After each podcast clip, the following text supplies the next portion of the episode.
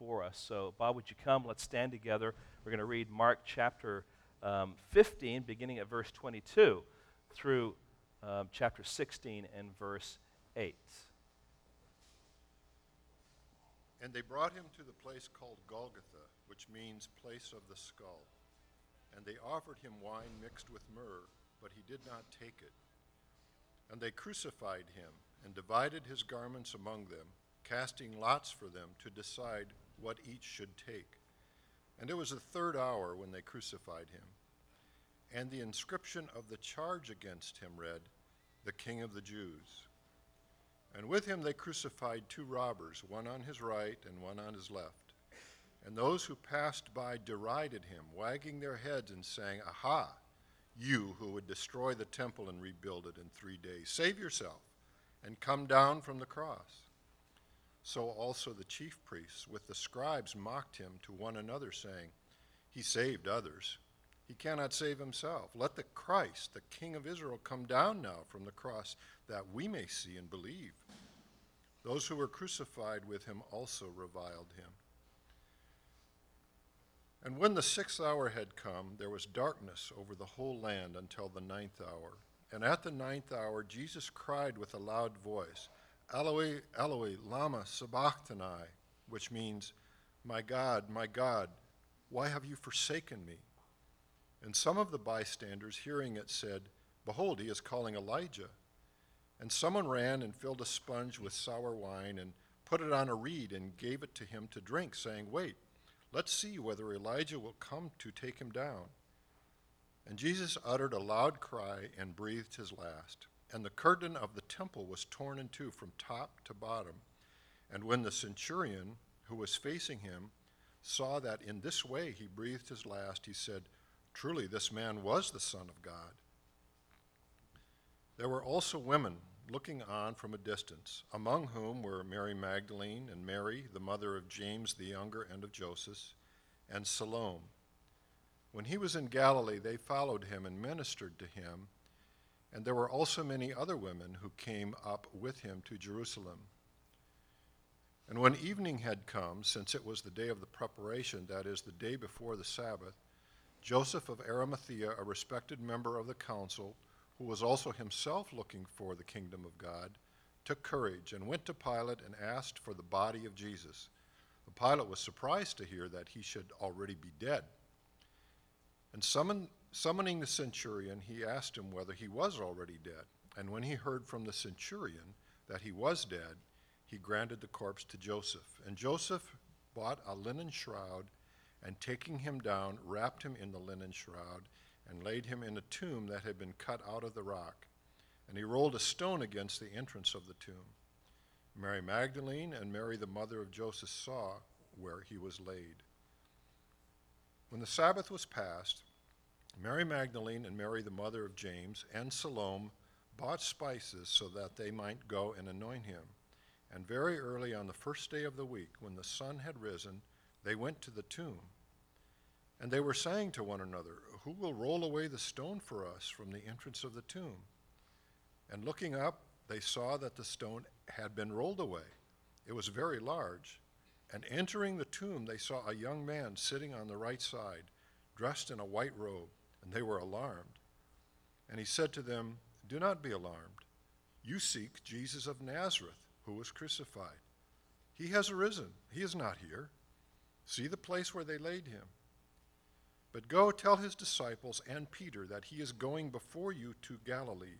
There you will see him, just as he told you." And they went out and fled from the tomb, for trembling and astonishment had seized them. And they said nothing to anyone, for they were afraid. Amen. You may be seated.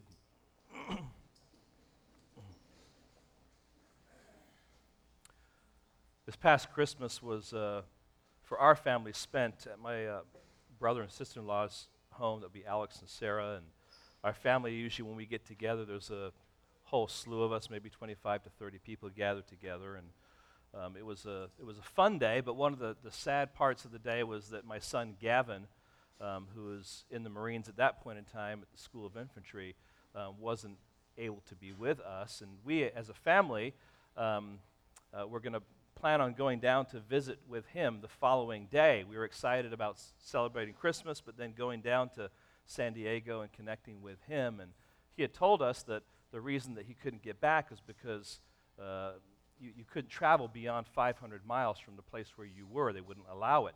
And so we settled, and we had a plan. We were going to go down and visit with him and celebrate that week. And we're enjoying our Christmas day, having fun. The presents were opened, and food had been served.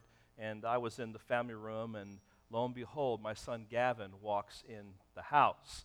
And he walks in, and everyone starts screaming. And I remember he went up to my wife and said, "Hi, Mom." And she began to scream and cry. And I think even beat him, I think, was one of the things that was happening.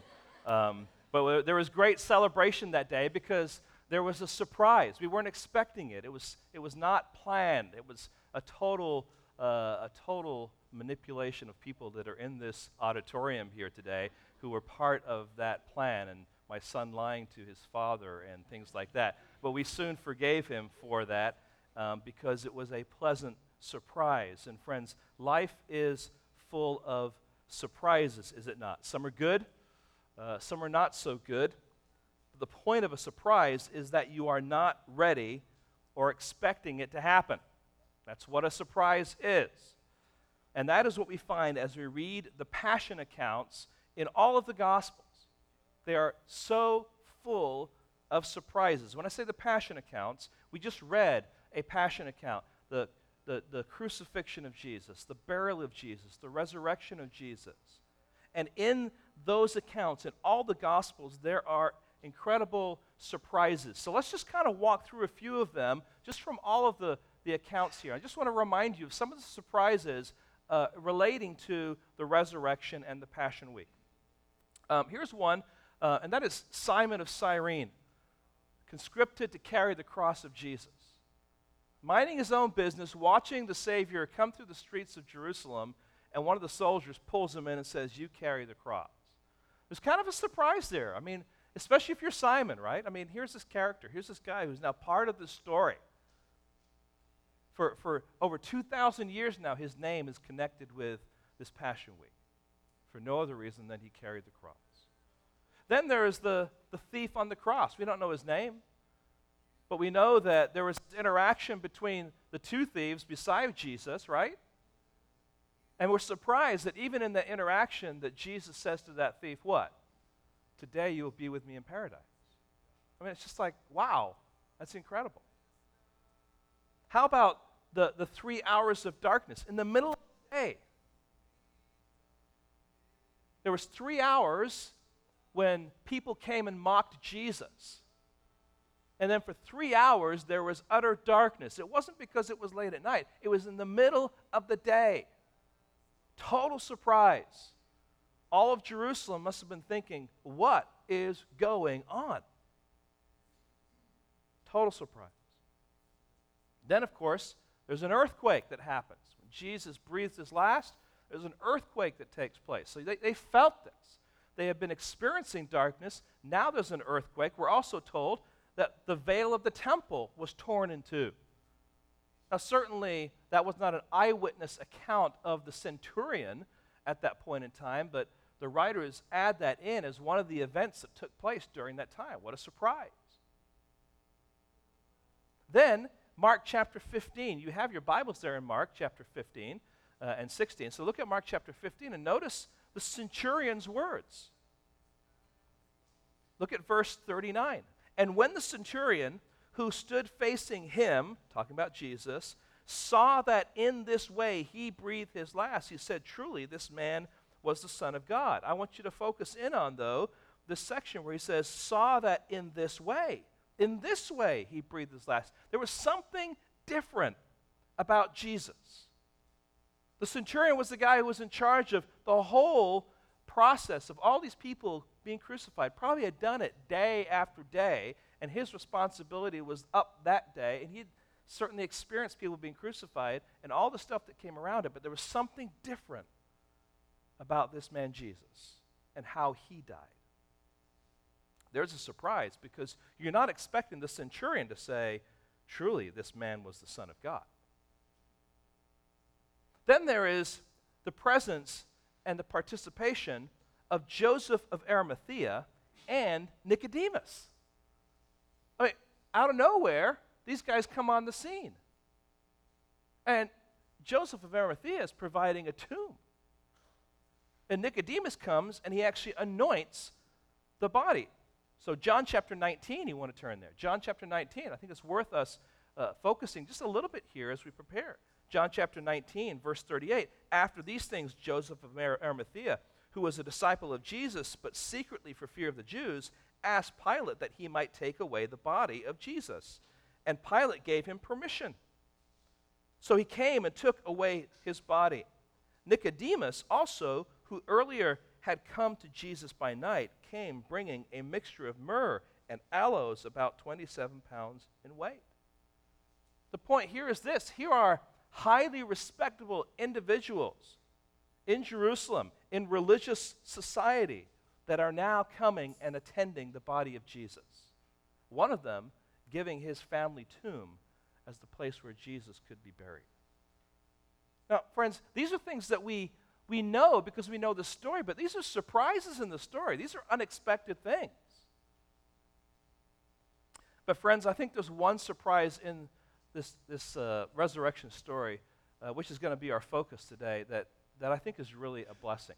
And that is the surprise of the women who followed Jesus during the course of his ministry, their witness of all of these events. Now, they're recorded in each of the Gospels. Now, we see them periodically through the Gospels, involved in various kinds of things. Sometimes they're cooking food, sometimes they're worshiping at Jesus' feet. But the picture and the perspective that we get of these ladies is that they are, in a sense, working behind the scenes, supporting and encouraging and helping the ministry of Jesus. And what we find in these accounts is not just the fact that they're women, but what kind of women they are who are following Jesus. They're loving, they're devoted, they're servants, and they're followers of Jesus. And in these passion accounts, in particular in Mark's gospel, they are given a prominent seat in the details of the story. So the witness of the women. They are witnesses, first of all, at the crucifixion. They're there, standing, looking, and watching. Look at chapter 15 and verse 40 and following. There were also women looking on from a distance, among them whom were Mary Magdalene and Mary, the mother of James the younger, and Joseph and Salome. When he was in Galilee, they followed him and ministered to him, and there were also many other women who came up with him to Jerusalem. Now, friends, there's a little window of understanding here that there were, along with the disciples and Jesus, women who went along in, you might want to say, in the entourage of things. Certainly, Jesus spent time alone with his disciples, but there were women along the way at times that were there to help and to undergird and support them. It's a wonderful insight here. So there were these female followers and supporters of Jesus who were at the crucifixion. Secondly, they were at his burial. Look at chapter 15, verse 47. Mary Magdalene and Mary, the mother of Joseph, saw where he was laid. They watched it happen. They saw his body be taken into the tomb. And then, of course, we see them at the empty tomb. After his resurrection, at the empty tomb. And that really is our text. Look at verse 1.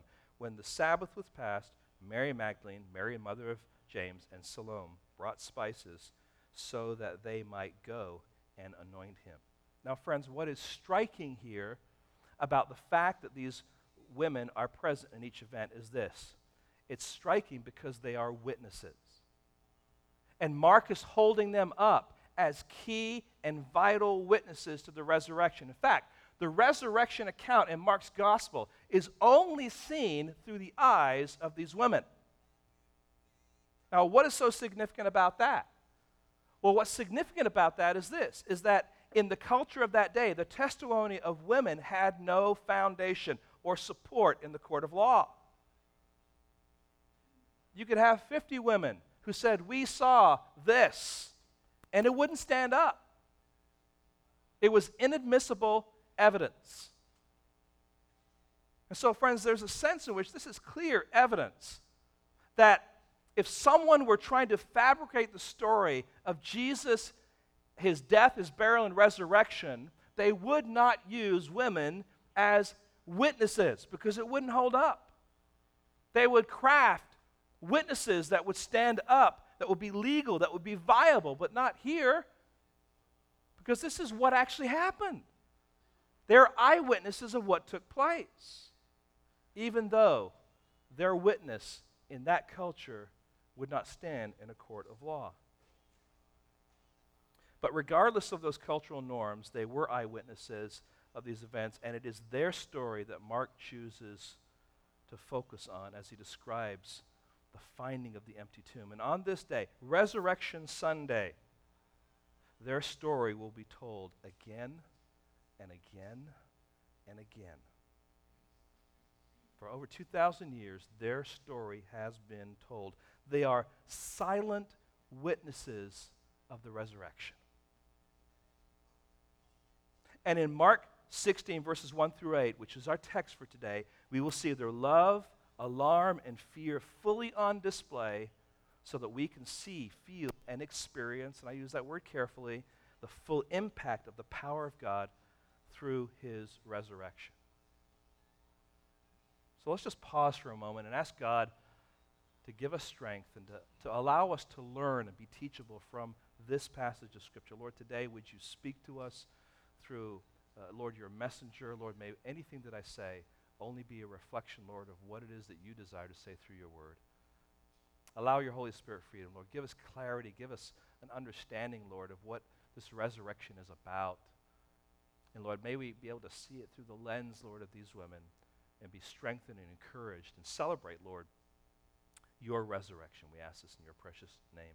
Amen. Well, the first thing I would like to say is this. One of the things we find with these ladies about the resurrection is that they are compelled by love. They're compelled by love to go to the tomb. Now, you may see as you're driving down the road, you may see periodically places where flowers are left. Maybe a cross is left on the side of a freeway.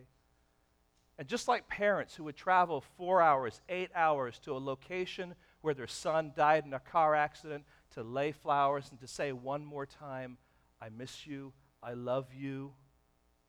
These women now who had been ministering with Jesus, following him and looking on from a distance, they come with a devotion of love.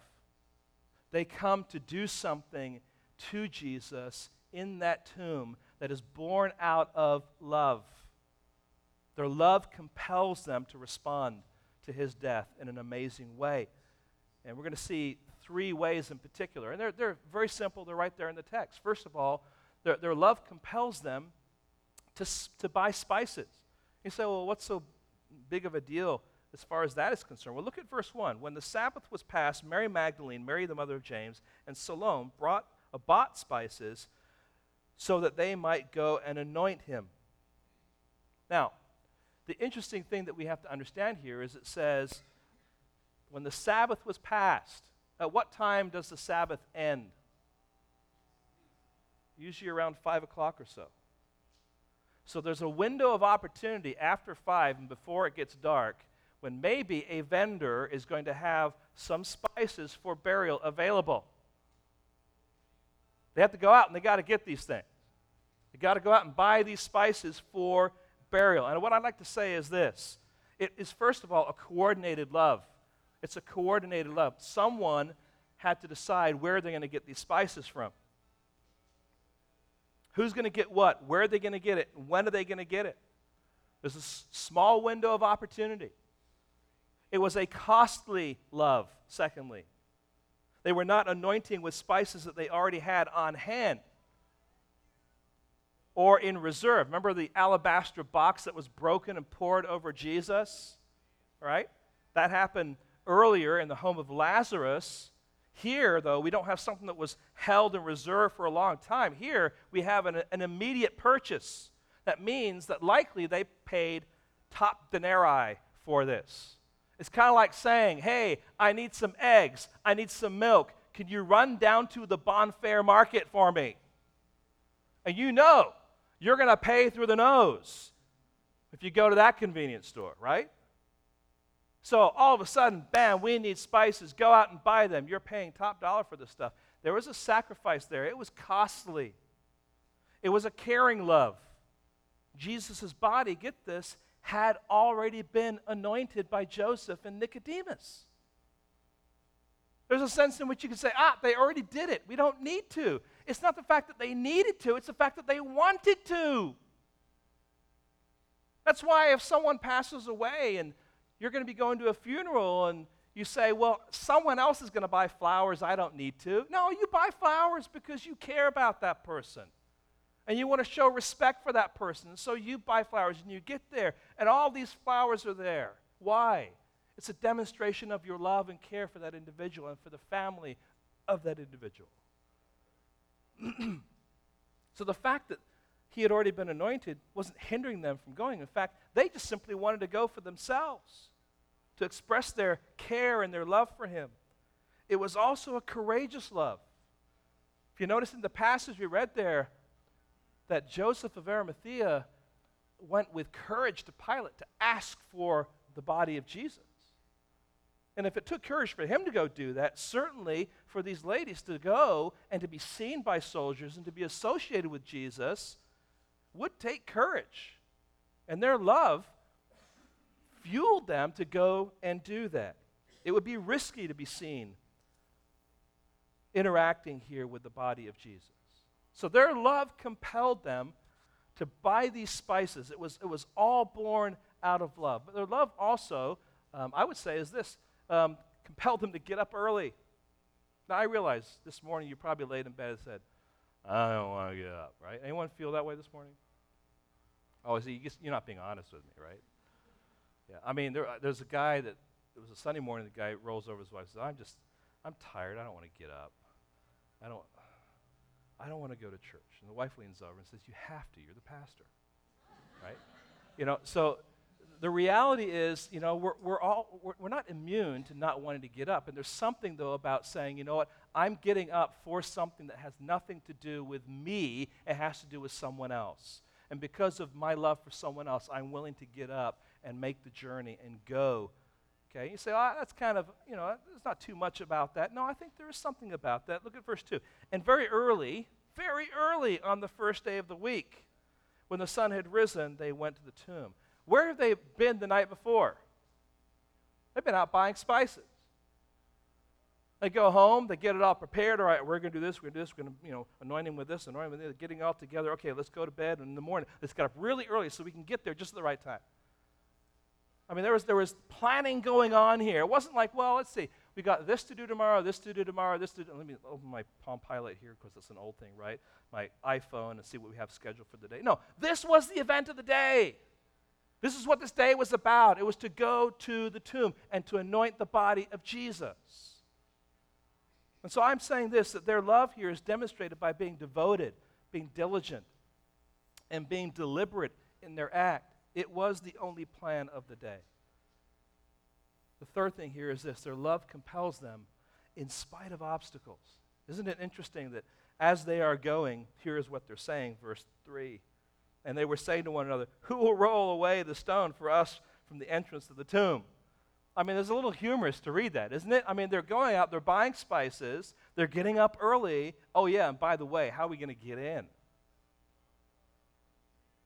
But in spite of that obstacle, they're still walking. They're not stopping and saying, we're idiots. Let's just go home. We can't get in. They weren't going to be deterred. Verse 4, and looking up, they saw that the stone had been rolled back. It was very large. Surprise! It was a determined love. Now, friends, I think in summary we could say that the love that compelled these women was a selfless love. These women loved Jesus when they didn't think that they would get anything from him. It wasn't like they were going to go and anoint his body and say, okay, now give us something back. They're going to anoint his body because they were compelled by love to do that. It was a selfless act And all of these things that they're doing that we could say are expressions of love ultimately are selfless expressions. They knew he was dead. They came to serve him, not to be served by him. They didn't come to get blessings, but to express love as a true follower of Jesus. And friends, true followers love him, not just the things we get from him. Real Christians don't love Jesus because of the blessings he gives. There are many, of course, but because we love him. And friends, the question for us today is this. First of all, do you love him? Or are you simply looking for stuff from him? If we only love Jesus for the things he will give us, we have become mercenaries. We're being paid to do certain things. I'll do this if you give me something at the end. That's being a mercenary.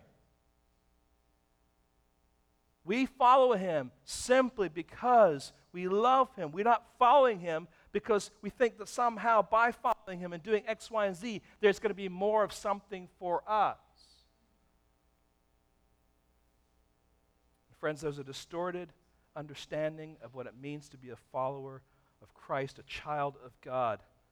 When we are regenerated, reconciled to God, through Christ's death on the cross, we are ushered into a new family and a new citizenship, an inheritance that can never be taken away. Everything, Scripture says, everything you need for life and godliness is given to you by God. Everything. At that point of salvation, you have been given everything you need to live your life for the glory of God. Secondly, all the promises that are connected with becoming a new creature created in Christ Jesus will be realized once you step from this life into heaven. So there's no need, and hear this, there's no need for any of us to try and impress God by our works. Like these ladies were coming to the tomb, you know, saying, oh, God, I want you to see how great we are and how much we love your son because we want to somehow gain greater favor with you. That's trying to use your works to somehow impress God. You and I don't need to impress God. We can't impress God. But sadly, there are distorted views out there that say, hey, if I do this, God's going to be happy, and somehow I'm going to get more grace, or I'm going to get more blessing, and so I'm going to continue doing this, and I'm doing it because there's payday at the end. Friend, payday happened when Jesus Christ died on the cross for your sins, and you embraced him as your Lord and Savior. Everything that you were promised was ushered to you at that point in time, whether it's for now or you will ultimately get it as your inheritance in heaven. You cannot gain more grace by doing more good works. Why do you do good works? Simply because you love Jesus. Simply because you adore worshiping and honoring the King of Kings and the Lord of Lords. It's not because you're looking for more stuff from him. You're looking to be blessed by being used by him. In other words, the joy of saying, God, you're using me. You're using my weak gifts to glorify you. I celebrate that and I worship you, but not because I'm trying to get something. I've been given it all. I have it all. And friends, we in a sense ignore all of that reality when we begin to try and work our way to impress God again. So we serve without holding our hands open or expecting some benefit. We serve simply because we love him, knowing that he loves us. It is their love that compelled them to come to the tomb. Secondly, it is the alarm that unsettles them. The alarm that unsettles them. Not alarm in the sense of, you know, all right? We're all unsettled by alarms like that, right? And my spouse is more unsettled because I get up earlier and sometimes I forget to turn it off or something like that, right? And we're not talking about that kind of alarm, but we're talking about the alarm that is here in this text. The ladies were likely surprised that the stone had been rolled away, right? Because they're talking about it. It's like, wow, hey, the stone has been rolled away. Not knowing or caring how that could be, they enter into the tomb when they are truly alarmed. They were alarmed. Now, other translators or translations I should say, use the following words for this word alarmed. Dumbfounded. You might need to add that to your vocabulary. Dumbfounded. Amazed. Deeply distressed. Troubled. Greatly troubled. It's a compound word that combines the ideas of extreme fear and agitation. And the bottom line is this, they were terrified. It's a word that means that they are just totally terrified. Why are they terrified? Why are they alarmed? It's the kind of fear, the terror that happens when you happen upon someone when they're least expecting it. Now, sometimes you can plan this out, right? You can play a joke on someone and appear out of nowhere, like that, and it's like people, ah! And especially with girls, they cry and all that kind of stuff.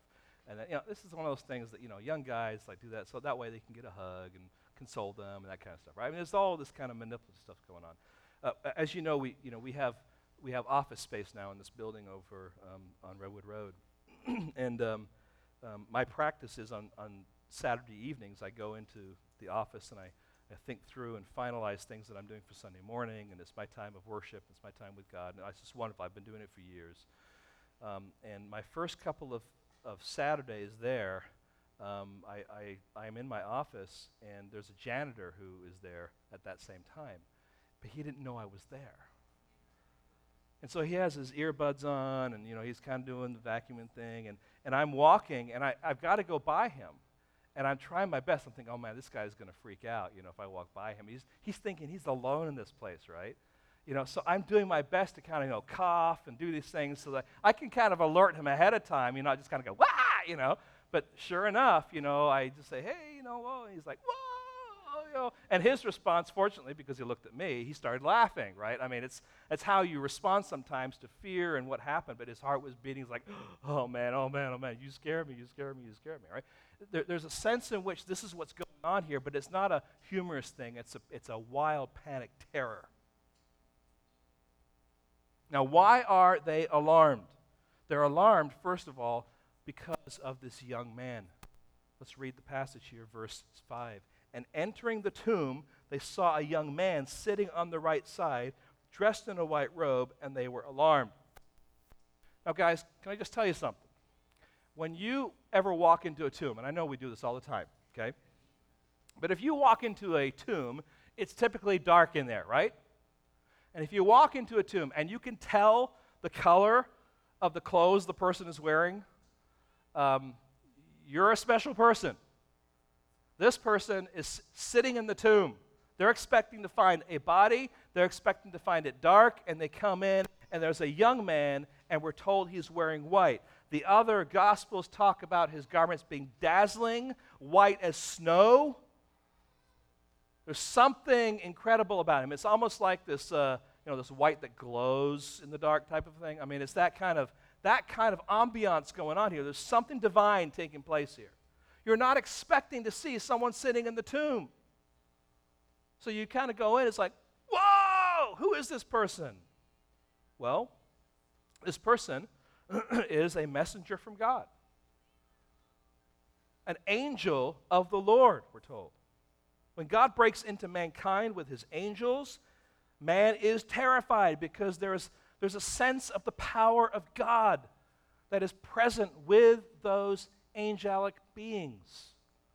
They are standing in the presence of God and his holiness. That's kind of what's going on. Just think of Isaiah chapter 6. And verse 1 and following, he has this vision of God. And what does he say when he realizes he's in the presence of God? He says, woe is me. You have to understand that Isaiah is probably one of the most spiritual people in the country at that point in time. And in the presence of God, he says, woe is me. I'm undone. Because I'm a man of unclean lips. And not only that, I'm rubbing shoulders with people who are unclean. I am not holy, you are holy. Zechariah, in the birth of Jesus' story, in particular, is the father of John the Baptist. An angel appears to him while he is there in the temple, and he's troubled, and fear grips him, we're told. And the angel says, hey, don't be afraid. Yeah, it's easy for you to say. And then Mary, In Luke chapter 1 and verse 29, she is greatly troubled again. So the angel says, do not be afraid. And then, of course, the shepherds minding their business, taking care of the sheep at night. All of a sudden, boom, an angel appears. And they are terrified. And the angel says what? Don't be afraid. I bring you good news of great joy. So there's something about an angelic being stepping into the world and man seeing that angelic being that causes terror in the lives of those people. And so here we have these ladies entering the tomb, and all of a sudden, wow, they are terrified. They are alarmed. Secondly, they are alarmed at the empty tomb. Verse 6, and he said to them, do not be alarmed. You seek Jesus of Nazareth, who was crucified. He is risen. He is not here. See the place where they laid him. Now, guys, just want you to understand, what we have here is an articulate acknowledging of facts. Expecting to find the body of Jesus, they enter the tomb and find his body gone. So God sends a messenger to explain what this means. That's why he's there. Jesus, that is his human name, of Nazareth, the town where he is born. Again, who are we talking about here that was buried here? It's Jesus of Nazareth. Who was crucified. Now, this is not a case of mistaken identity at all. The angel tells us what the empty tomb means. He is risen. Now, these ladies didn't see the resurrection. They come upon the tomb that is empty. And they, because of the counsel of the angel, recognize, he is risen. His cold body slowly gained life. The same Jesus who was crucified rose again. Now, Matthew's gospel tells us that after the angel speaks, the women remember what Jesus had said. Now, remember that the ladies were following along with Jesus as kind of like that behind-the-scenes participants in that entourage, and certainly much of the conversation that Jesus had with his disciples, they would have picked up on too. And so I think as we go through Mark's gospel, we will connect some of the things that Jesus said to his disciples to them also. So we're going to look at just three accounts of what Jesus said specifically about what he was going to do. Mark chapter 8, if you would please. Mark chapter 8, look at verse 31. And he, that's Jesus, began to teach them that the Son of Man must suffer many things and be rejected by the elders and the chief priests and the scribes and be killed, after 3 days rise again. This is what Jesus is saying to his disciples way before it's going to take place.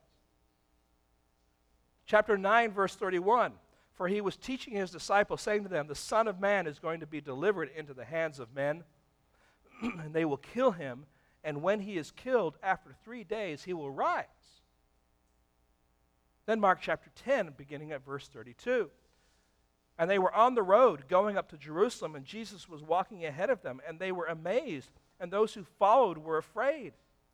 And taking the 12 again, he began to tell them what was to happen to him, saying, see, we are going up to Jerusalem, and the Son of Man will be delivered over to the chief priests and the scribes, and they will condemn him to death and deliver him over to the Gentiles, and they will mock him and spit on him and flog him and kill him, and after 3 days he will rise.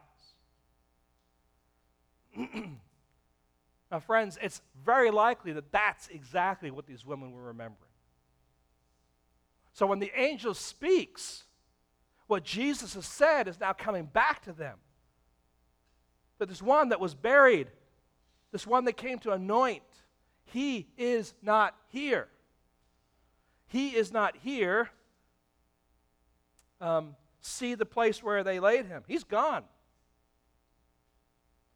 Now, there's three reasons why the angel's announcement is so important, so critical, as it relates to the resurrection. Number one, the resurrection proved that Jesus was who he claimed to be, right? I mean, three times in Mark's gospel, Jesus says, this is what's going to happen. And each one gives us a little bit more detail, a little bit more detail, a little bit more detail. And the detail is astounding. It's specific. It says who's going to do what and how and in what order.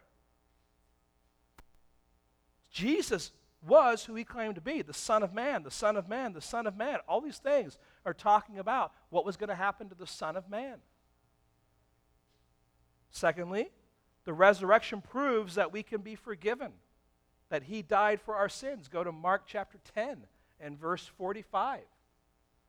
Mark chapter 10, verse 45. Some might say this is the key verse of the whole of Mark's gospel. For even the Son of Man came not to be served, but to serve and to give his life a ransom or a payment for many. With the resurrection, we have the confidence and the assurance that we can be forgiven because Jesus said this was going to happen, and by virtue of what did happen, he came to give his life a ransom for many. What is that ransom? It means a payment, settling a debt. The resurrection also, according to the Apostle Paul, is the guarantee of our resurrection. That there is more for us. 1 Corinthians chapter 15 and verse 20 says this, but in fact Christ has been raised from the dead, the first fruits of those who have fallen asleep. He's the first one. But like him, we will also follow suit. We're like seeds planted that will one day take root. Okay?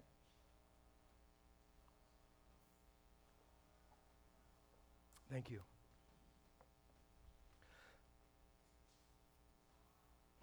So the resurrection is so important for us in understanding who Jesus is, understanding our own salvation, and understanding the certainty of our resurrection. Now, what's another reason why they are alarmed? They're alarmed because of the specific instructions that they're given. Look at verse 7. But go, tell his disciples and Peter that he is going before you to Galilee. There you will see him, just as he told you. They are given a message to deliver, specifically to the disciples, more specifically to Peter, that Jesus would be going before them to Galilee, just like Jesus had told them after the Last Supper on the Mount of Olives. Turn your Bibles now to Mark chapter 14 and verse 28.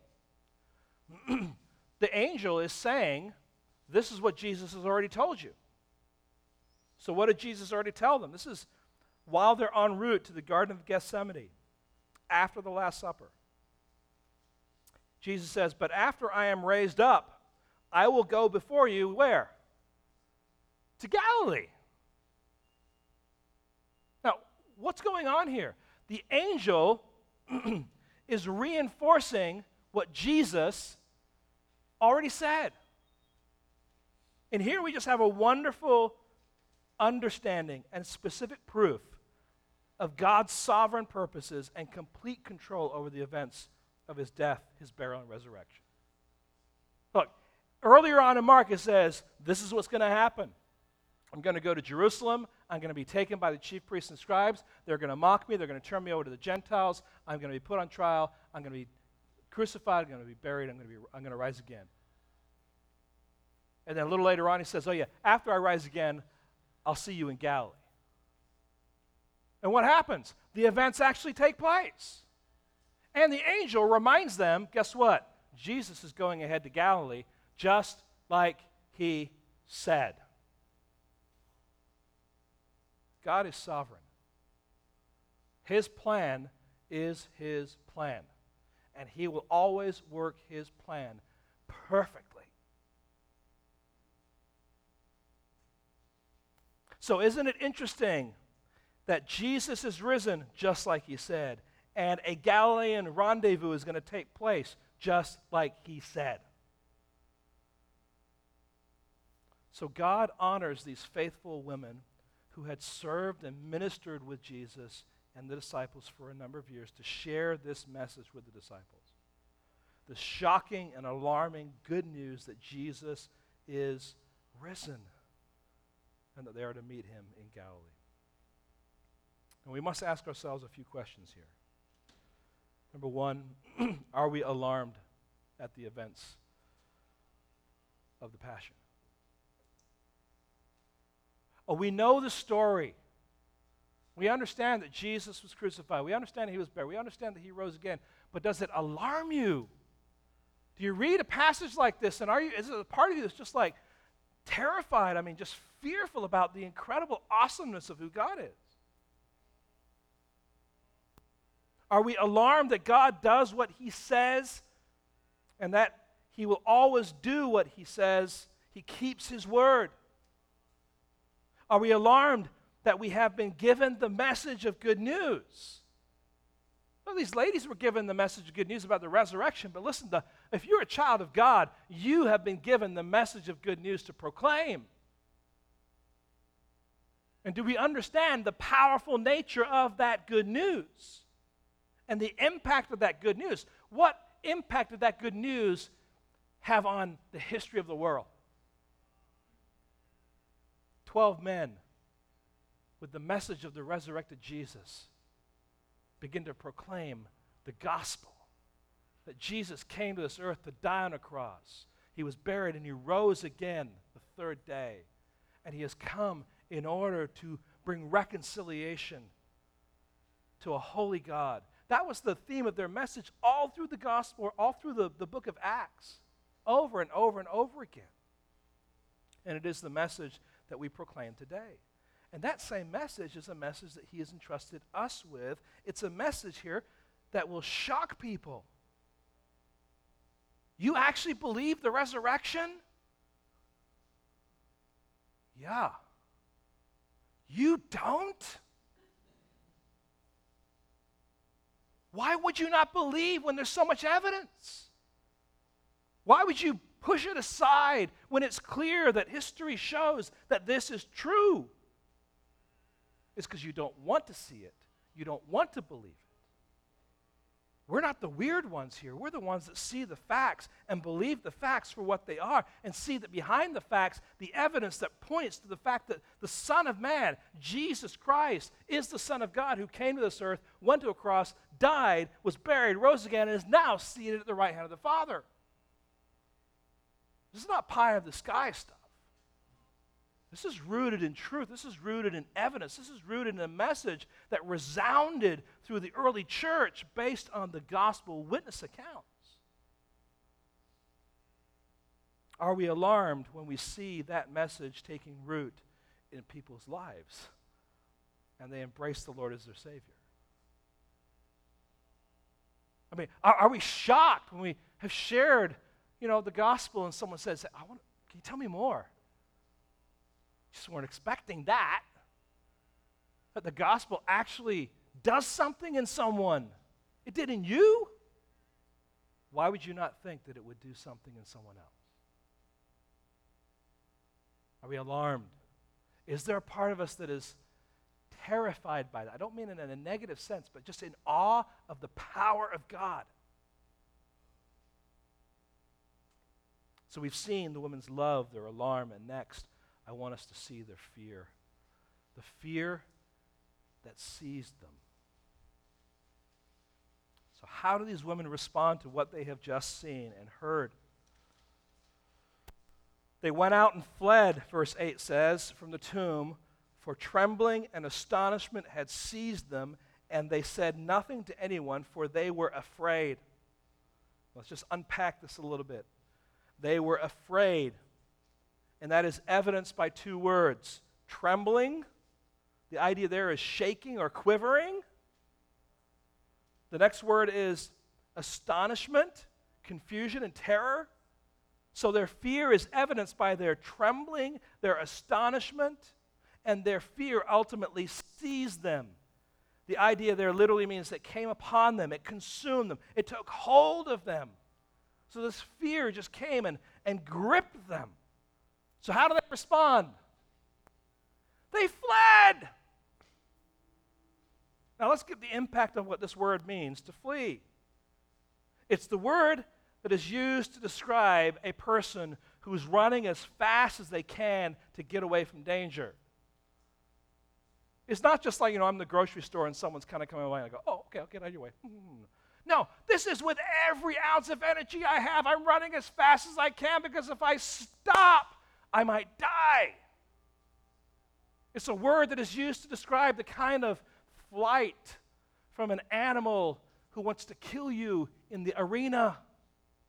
It's a word that is used to describe the flight of people who are being pursued by very, very aggressive and eager armies. Flee to the hills, run, drop everything you can, and flee. That's the idea. Same word. They're fleeing. Just run as fast as you can, anywhere you can, without looking back. I know that you've experienced some of that. I know that you've probably done some things in your past. Maybe when you were young people, you did some things that were bad. Maybe you were worried the police were going to come or someone was going to catch you, and you did whatever you did, and you took off running. When I was in England, don't tell anyone, okay? When I was in England, we used to play this game called Knockdown Ginger. So you have no idea what it is. In England, they have milk bottles that are delivered every morning to people's homes. So what we do is we go knock over their bottles and run as fast as we could because we didn't want to get caught. I was just a little guy. It's the same idea. I don't want to get caught. Run, run, run. This is what's going on here. This is the idea of this word. The shock of what they saw and what they heard drove them to flee the scene. It was a major dose of realism. The Jesus, the one they loved, the one who had died, the one for whom they purchased the spices, the one they wanted to honor and burial is not in the tomb because he is risen. How else did they respond? They said nothing to anyone. This tells us that the news had silenced them. They couldn't speak. There was just too much to contemplate. Now, what does it mean that they didn't tell anyone? Because obviously they did eventually tell someone. Of course, it's referring to their immediate communication. I mean, the angel tells them, go tell the disciples, right? Go tell Peter. But they're so consumed with fear, they're so consumed with what they've seen, that they are shocked and they're silenced by it. Now hear this. They were ready to deal with the crucifixion. They had probably seen people crucified before. They were ready to deal with anointing a body for burial. They had likely done that before too. But they were not ready to deal with an empty tomb. That was unexpected. And that was a shock that rocked their world. They were trembling and astonished. Now, friends, hear this. The resurrection claims us. It shakes you to the core and claims you. It asks for everything that you are. It forces you to take a hard look at Jesus revealed and taught by the apostles. Rather than the placebo Jesus crafted by religion. The resurrection forces each of us in here to say, wait a second, who is this Jesus? Why would he say these things about what's going to happen, and why is it that they actually take place? Does that say something about who he is and what he came to do? And the answer is yes. The true Jesus came from his home in heaven to earth. He took upon himself the form of a servant, becoming fully man. He trains his disciples concerning the good news, which they would not completely understand until after the resurrection. The true Jesus entered Jerusalem with the specific purpose of being arrested, tried, beaten, crucified, buried, rising from the tomb, and ultimately ascending to heaven to be at the right hand of the Father. And he did all that not to be your role model or primary example, not to be your revolutionary leader, not to teach you how to be liberated from your oppressors, but to become sin for you. That's why. And the resurrection forces us to contemplate that reality. 2 Corinthians chapter 5. And verse 21, 2 Corinthians 5 and verse 21 says this, for our sake, he, that's God the Father, made him, that's God the Son, to be sin, who knew no sin, so that in him we might become the righteousness of God. This is what God the Father determined for his Son. This is what the resurrection celebrates. Yes, Jesus died. Yes, he was buried. But the resurrection is that stamp of approval. It is that solidifying reality that what Jesus said would take place did take place. And so what he says in other arenas about us and about what God says for us is true, will be true, will always be true. So the resurrection should shock us to the core. It should leave us suffering from the paralysis of fear. A dreadful, respectful fear of the presence of God. A dreadful and respectful fear of the power of God. Listen, if we were standing there and we were experiencing the events of that day, I don't think we would kind of look at it and say, wow, it really take a lot to move that stone. And wow, I wonder what kind of material this tomb is made of. No, we would be shocked. We'd be terrified by what we're experiencing. But maybe we know the story so well that we're not shocked and we're not in fear. And when I use the word fear, I'm not talking about this kind of dreadful fear. I'm talking about this reverential respect and awe and amazement at the presence of God and the power of God that could do this. God has made Jesus both Savior and Lord. He is Lord because he's seated on a throne. He's Savior because he hung on a cross. He's the Lord of the universe. He's the Savior of the world. He's a sovereign king. He's a suffering servant. The other Gospels end their account of the resurrection on a note of joy. But Mark leaves the reader hanging. It's just kind of a strange way to finish your gospel. And if you know anything about Mark's gospel, it's real fast stuff. Boom, boom, immediately. Boom, here's the story, here's this. Here's boom, boom, boom, boom, all the way through. And all of a sudden, here they are. And it ends at verse 8. And they went out and fled from the tomb, for trembling and astonishment had seized them. And they said nothing to anyone, for they were afraid. Boom, full stop.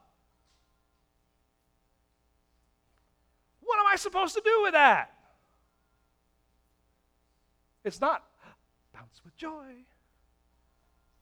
It's contemplate the resurrection. Contemplate who Jesus is. We must deal with this Jesus. That's what Mark is saying. We must face the facts of his death, burial, and resurrection. We must come face to face with the implications of God's presence and power demonstrated through the resurrection. Friends, has the resurrection turned your life upside down? Or are you simply looking at it from a distance?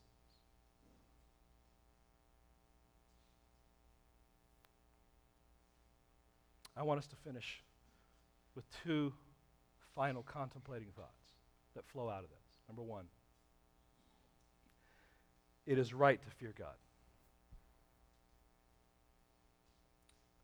Notice the verse. This is what Jesus says. And do not fear those who kill the body, but cannot kill the soul. Rather, fear him who can destroy both the soul and the body in hell. Now, there's a sense there. It's like it's not a matter of being afraid and cowering in the corner, but it's understanding that the real fear that we should have is the fear of God. Seeing him high and lifted up as he has declared himself to be, seeing him as that King of kings and Lord of lords, seeing him as that sovereign ruler of the universe who comes and accomplishes his purpose in the affairs of mankind, who's holy. Fear him rather than fear the person that can kill your body. Secondly, it is a trap to fear man. The fear of man lays a snare, but whoever trusts in the Lord will be safe. Now, friends, there is a temptation with the subject of the resurrection. I share the gospel. Yeah, Jesus loves you. Culture can accept that, right? They can accept the God who loves them because they'll fill that in with all that they want.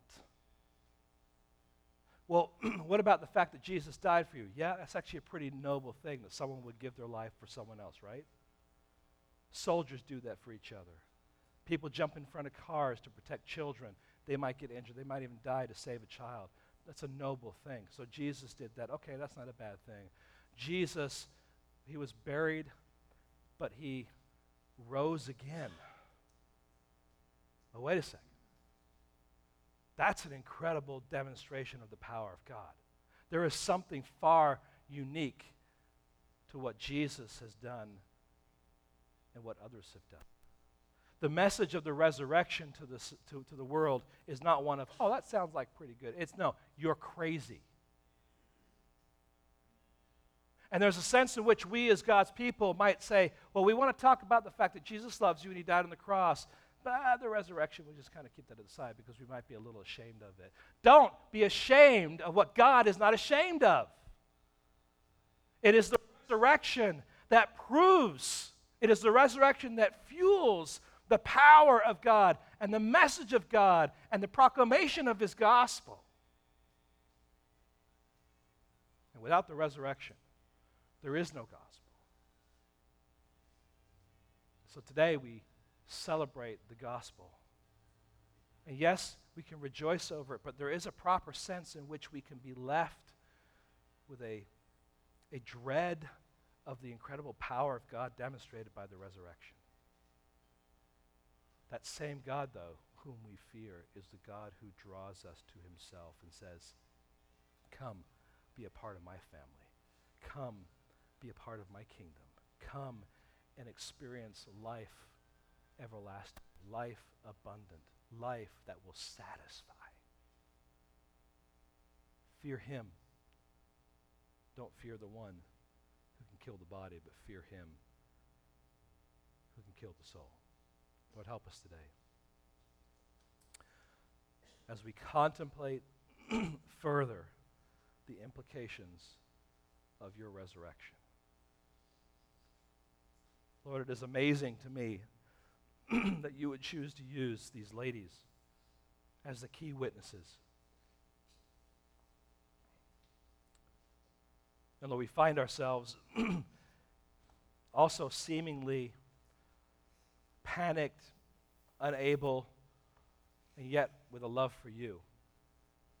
And we ask, Lord, that we would embrace the power that we have in the message of the gospel, Lord, as your power that goes through proclaiming that gospel to other people. That, Lord, you bring life where there is death. You bring sight where there is blindness, Lord. That you bring satisfaction where there is hunger. You bring water where there is thirst. Lord, life where there is death. And it's all because of you. And we are blessed to be the recipients of that. We're blessed to have that message and to proclaim it. So Lord, help us today to once again be in awe of your power, of your presence, of your purposes, of your sovereignty. And Lord, may we worship you. Because you are risen, and you are risen indeed. In your precious name.